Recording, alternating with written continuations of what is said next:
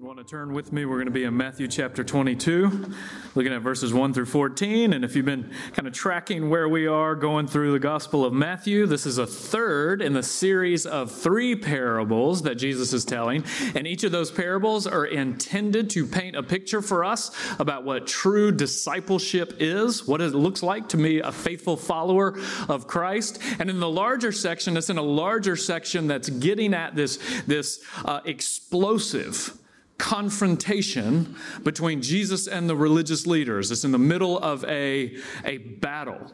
And it's a battle that's going to culminate in an execution in about 4 days. So it's a challenging passage. And we're in the final parable, and this week was a little more got away from me. And I got to my sermon preparation a little later than I like to do. And when I sat down and read the parable several times, I thought, all right, this is great. I really would have loved an easier story. I went, probably the best academic book on the parables is Kyle Snodgrass's book, Stories of Intent. It's all right, maybe he can help get me going in the right direction. And his opening line is, "This is without a doubt one of the hardest parables in the entire Bible to unpack." Excellent. Okay, so now as we unpack it, one of the things that it will be helpful is just to get some of the cultural background, because when we read it, just on the surface, the first time you read it, and you think, this makes no sense.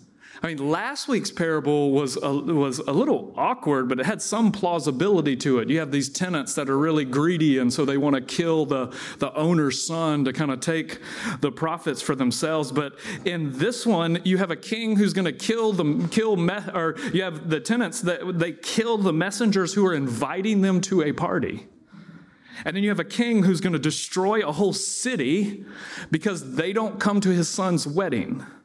And then you have a guy who gets thrown out into eternal darkness because he's not wearing the right outfit at the wedding. And you think, all right, so what's happening here?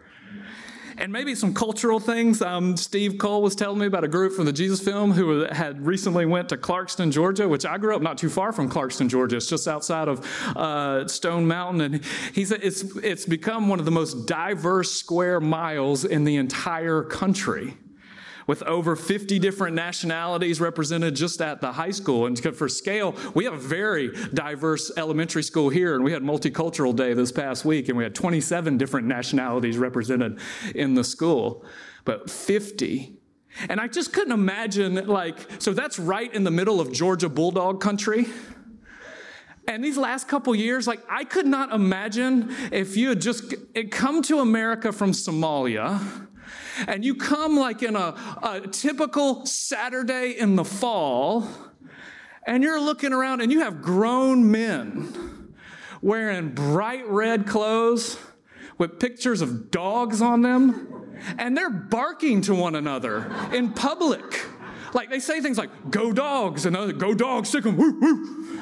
And you're like, What world am I what's wrong with these people? They're barking at each other. Is this? And so it would be disorienting. And so there's certain things about this parable as we get into that kind of disorient us, but make sense to them. And so this is a story about a king's son who's going to inherit the kingdom, and he's heir to the throne. And the act of the invitees, their response is not just rude, it's insurrection. It's treason. It's an act of rebellion. So what do kings do when their subjects rebel? And then the guy's kind of fashion faux pas, it's not just a fashion faux pas, it's an act of rebellion. It's an act of treason. So let's get into the story and see what we can pull out of it. And again, Jesus spoke to them in parables, saying, "The kingdom of heaven may be compared to a king who gave a wedding feast for his son. And he sent his servants to call those who were invited to the wedding feast, but they would not come. And again, he sent other servants saying, 'Tell those who were invited, see, I have prepared my dinner. My oxen and my fat calves have been slaughtered. Everything is ready. Come to the wedding feast.' But they paid no attention, and they went off, one to his farm, another to his business, and while the rest seized his servants, treated them shamefully, and killed them. And the king was angry, and he sent his troops, and he destroyed those murderers, and he burned their city. And then he said to his servants, the wedding feast is ready, but those invited were not worthy. Go therefore to the main roads and invite to the wedding feast as many as you find. And those servants went out into the roads and gathered all whom they found, both good and bad. So the wedding hall was filled with guests. But when the king came in to look at the guest, he saw there was a man who had no wedding garment. And he said to him, friend, how did you get in here without a wedding garment? And he was speechless. And the king said to the attendants, bind him hand and foot and cast him into the outer darkness, in that place where there is weeping and gnashing of teeth, for many are called, but few are chosen.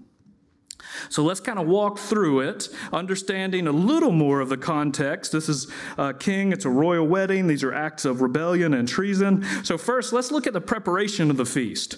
So we can pull up that first slide. They'll just kind of, there's two different stories. It's two stories put together, and in kind of both times there's a preparation, there's kind of an invitation, there's a response by the people and the king. So we'll just kind of put the story together, see what comes out of it.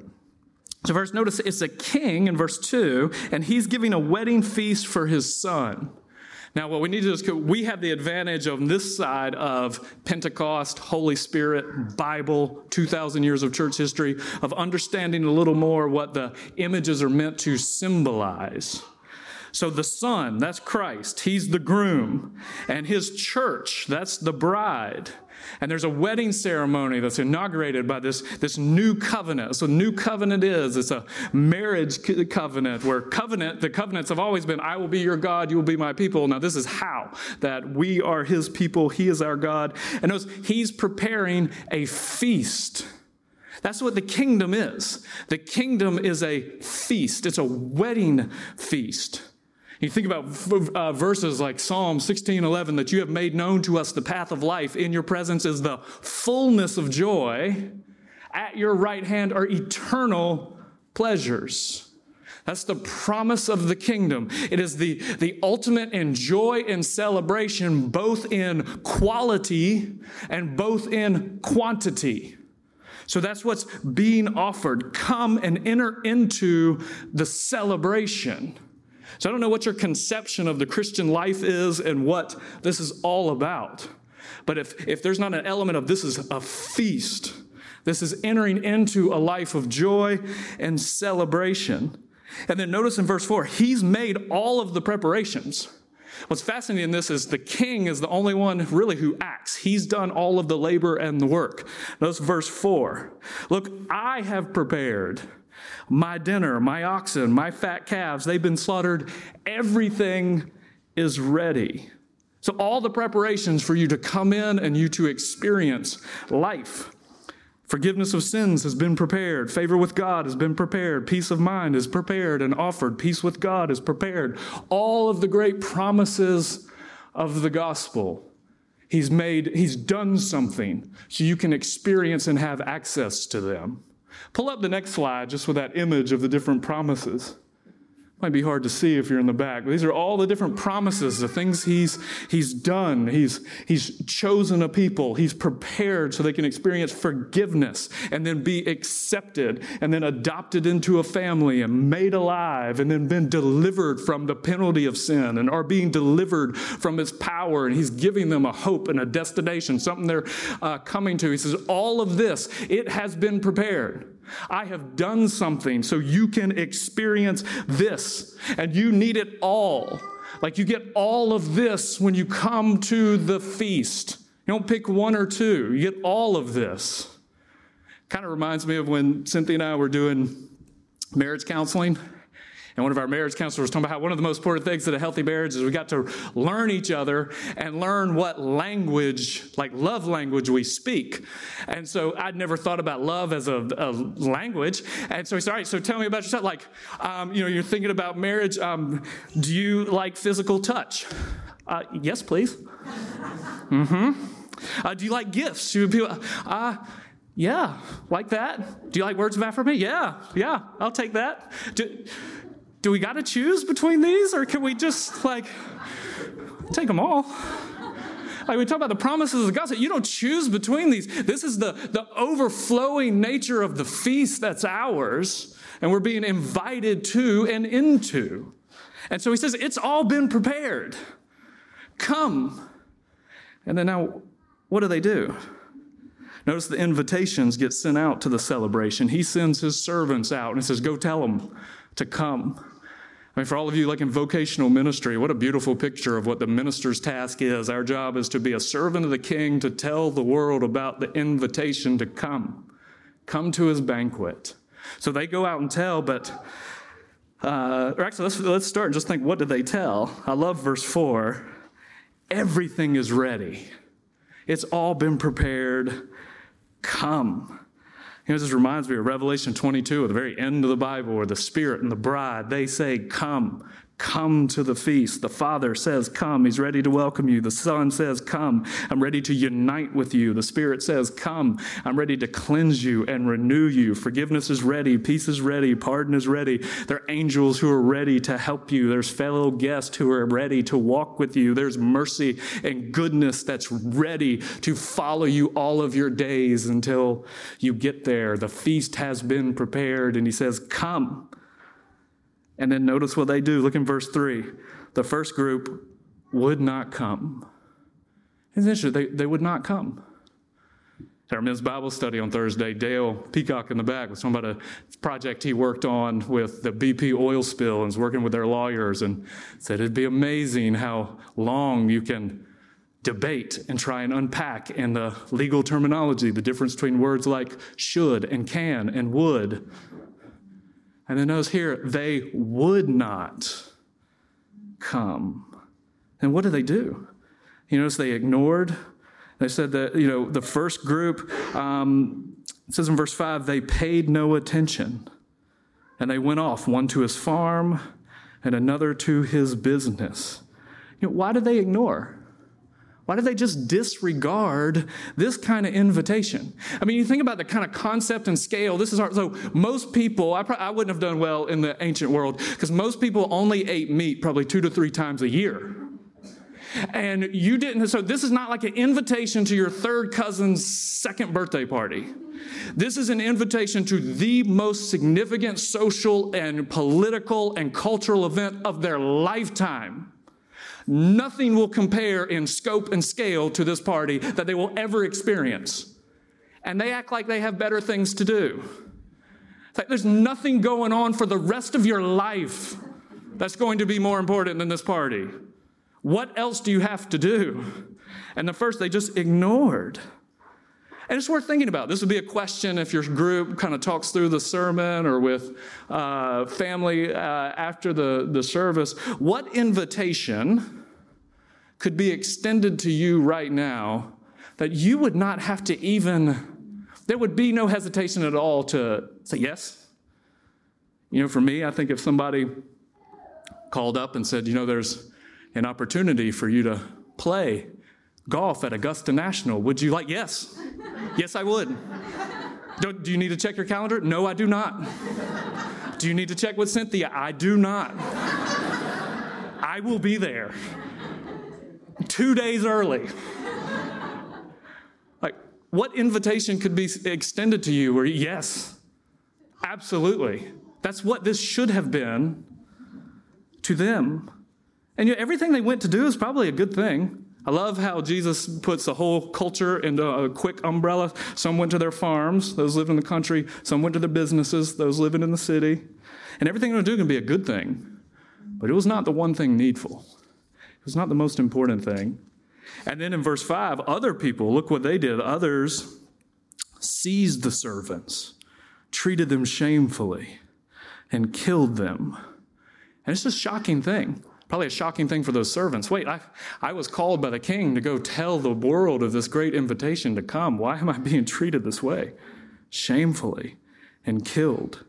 And then in verse 7, notice how the King responded. The King was angry. Don't mess with his servants and don't mock and disrespect his son. The King is angry, and he sent his troops to destroy those murderers and burn the city.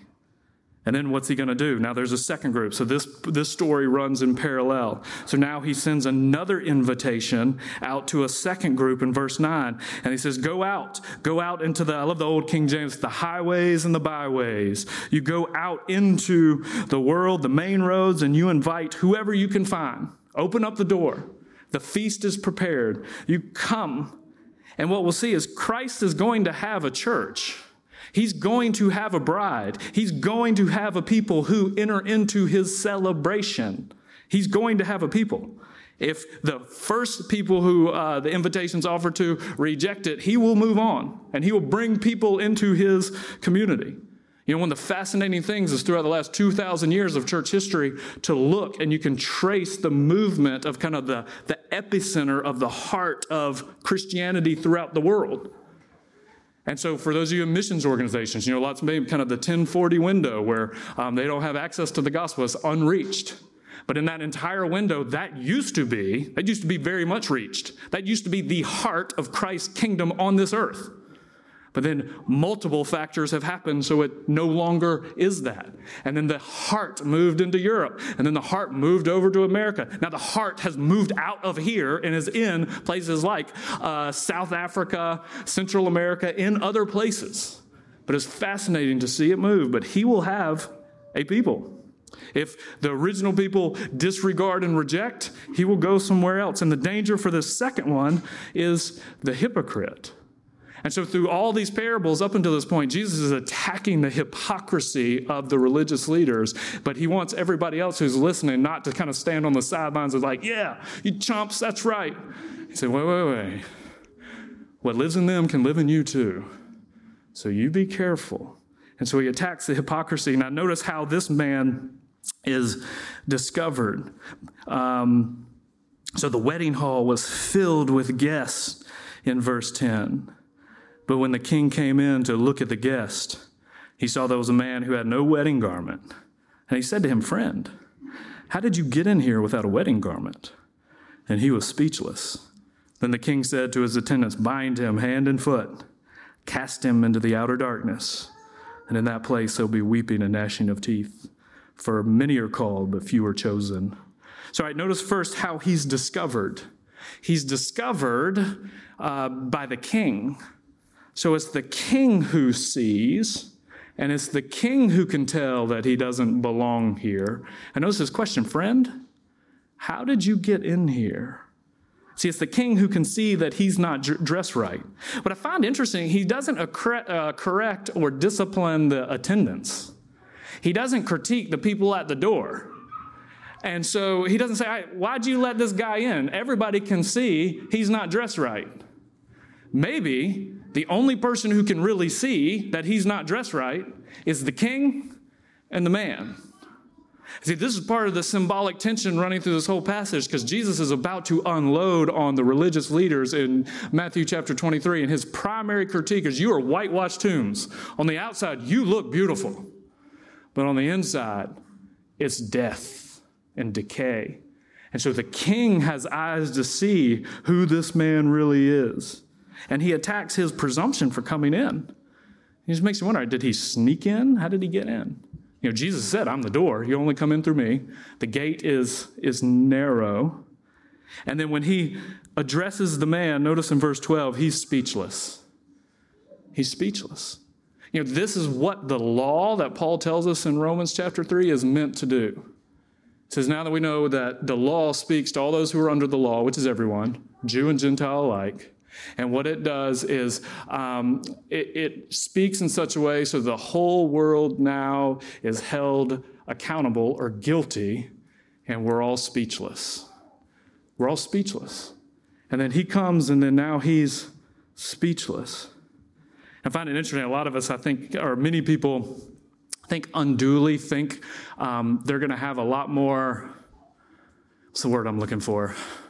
Chutzpah is what's coming to mind, but I don't know if they're going to have a lot more, sass is what's coming to mind. When they stand before God's sauce, it sounds like grandmothers in the South would say, "Don't give me that sauce." They think they're going to stand before God and be like, "All right, when I stand before God, I'm going to be like, hey, why did you let this? Why did this? What was this?" Probably not. When you stand before him, you'll probably fall on your face either in abject adoration or abject terror, but you probably won't do a whole lot of talking. And notice he is speechless. And then the sentence, first he's shackled hand and feet, those represent life and work, refused to follow him and walk with him with the feet, refused to work with him, hands. He's taken out and he's cast into the outer darkness. And you think, all right, why is that so offensive? Why would this be the response?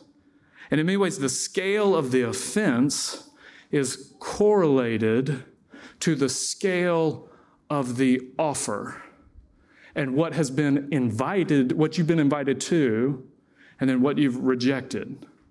So, for example, there's a scale of offense. Like if your neighbor invites you to their third cousin's second birthday party and you can't make it, that kind of has one level of offense. But like if your father invites you to his 65th birthday party and you don't go, that has another level.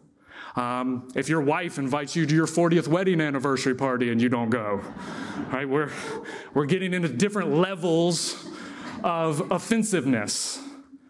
And this is a scale that we almost can't even conceive of. And then what we can see in hindsight, what's so bad is because what that man experienced is the very thing he's rejecting. What he got is what he's rejected to get him into the celebration to begin with. Because at the end of the week, Jesus is going to experience the fullness of those things. He's going to experience not just his hands and feet bound. He's going to experience them bound to a cross. And what he's going to experience is not just being taken away from the party, but being utterly and totally cast out and entering into total darkness, so that we then could come and enter into the light. And then he's going to say the image of you're not dressed right. Because the clothing in the Bible always symbolizes the new life that we experience in Christ. So Paul says in Romans 13, clothe yourselves with the Lord Jesus Christ. The night's over. Put away the deeds of darkness, but put on the light. Galatians 3:27, all who are baptized into Christ have been clothed with him. Ephesians 4, you were taught with regard to your former way of life to put off the old self, which is being corrupted by its deceitful desires, and to be made new in the attitude of your minds. Put on the new self so you can be created to be like God in true righteousness and holiness. Colossians 3:9, don't lie to each other, since you've taken off the old self and its practices, and you put on the new self, which is being renewed in the knowledge of your Creator. So let's go back actually to that picture of the gospel promises. You know, what does it mean to put on the proper wedding garments? It means that we know these things, they enter into our heart, and then it flows out in how we live. So we can see, are we wearing Christ? Do we know that you have been chosen and your life is not an accident and you are not the result of the random colliding of molecules? You did not come from nothing and you're not going to nothing. Your life has meaning and it has purpose. You've been chosen. And then preparations have been made so you can be forgiven and you don't have to walk in guilt, and you can be accepted in his sight so you don't have to live in shame, and you don't have to be driven by the paralyzing insecurities that drive so many people where you need to pose and posture and preen and prove yourself to the world. It's unnecessary now.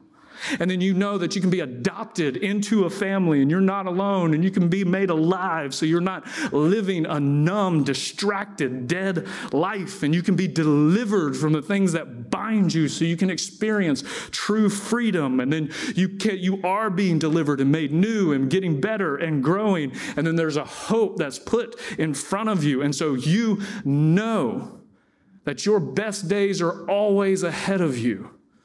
And says, what it means to put on Christ is you live out the light of that reality, that all of those things are ours in him, and we live it. So how can a wedding like this end in weeping because of the rejection of the people? Don't fall prey to don't fail where they failed. They believe that their tattered rags of their own efforts and self-righteousness were better clothes than what he offered, and they're not. They believed that their agenda for their life and time was better than the agenda he offered, and they were not. They believed that the feast they had at home was better than the feast that was offered at the king's house, and it is not. And so part of the symbolism every week is we take communion, and part of the symbolism of communion is a weekly reminder and foretaste. A feast is coming. Here's a little nibble on the appetizers that are coming at the end of the age. And this is a promise of what's coming. So on the night that he was betrayed, he took the bread and he broke it and said, "This bread represents my body, broken for you." At every wedding feast, there's bread and there's a feast. And he's the lamb and this is the bread, and it's broken so we can live off him and be sustained by him. So take in remembrance of him.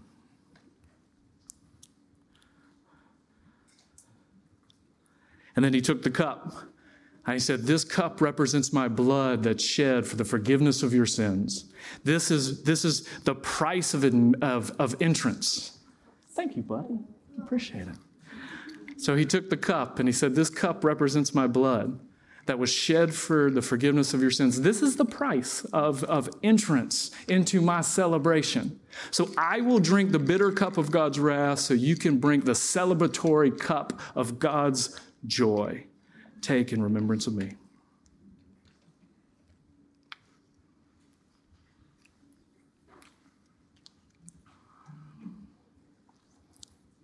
Lord, you are great and greatly to be praised, and we thank you for the challenging word that we see in this parable, but we also thank you for the beautiful picture that it paints of what you did to prepare a feast for us. And I pray for everyone here in this room that we would not disregard that invitation, that we would come, that we would know the feast has been made ready, and that we would come. I pray for everyone here in this room that they would enter into your feast and they would experience it and then live it out. Pray that we would live out the joy of forgiveness, that we would live out the joy of true freedom, that we would live out the joy of not having to hide or be ashamed, and that we would live out the joy of having a strong and mighty hope that can get us through any season and through any situation. So all this we ask in Christ's holy name. Amen.